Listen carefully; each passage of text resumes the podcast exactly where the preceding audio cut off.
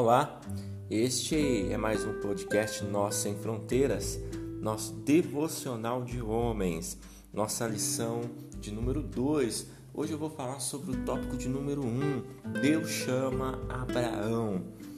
Há três acontecimentos no início do livro de Gênesis, posterior à queda de Adão e Eva, que devem ser mencionados como grandes sinais daquilo que estava por vir: o dilúvio, a Torre de Babel e a chamada de Abraão.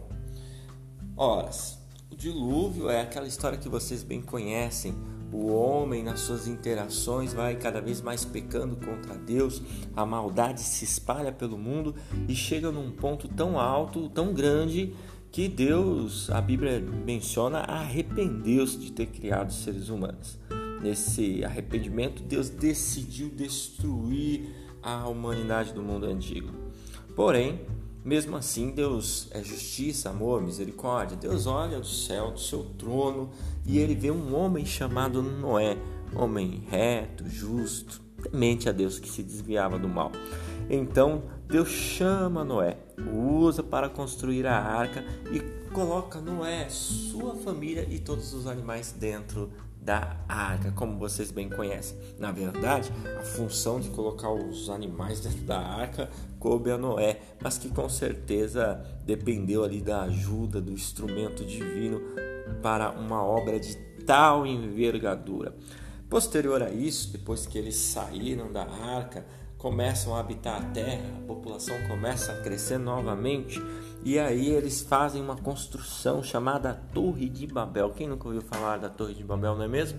A Torre de Babel, pessoal, é aquela torre onde Deus vai lá e confunde a língua dos homens. Eles ficam todos confusos e não conseguem continuar construindo a torre. A torre simbolizava a ganância, a ambição humana, querendo ser igual ou chegar até os céus. Veja se pode.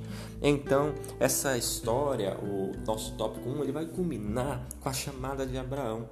Posterior a isto, o texto bíblico informa que da família de Noé descendeu um homem chamado Abrão. Deus escolhe Abraão, chama ele, fala para ele sair da sua terra, da sua parentela, do meio do seu povo, para ir para uma terra que Deus mostraria para ele. É de Abraão que vai descender toda a nação de Israel, e é de Abraão a nova promessa do Redentor.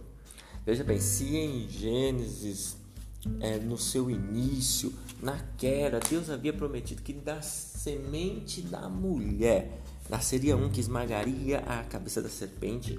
Em Gênesis, no capítulo 2, Deus fez uma grande promessa a Abraão, dizendo: Em ti serão benditas todas as famílias da terra. O que significava esse ser bendita todas as famílias da terra? Senão que Cristo viria através da descendência de Abraão, assim como ele veio.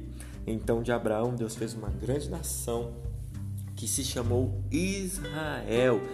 Através de milagres, Sara, sua esposa, era idosa e estéril, não tinha como ter filhos. Deus fez um milagre, Sara concebeu a Isaac.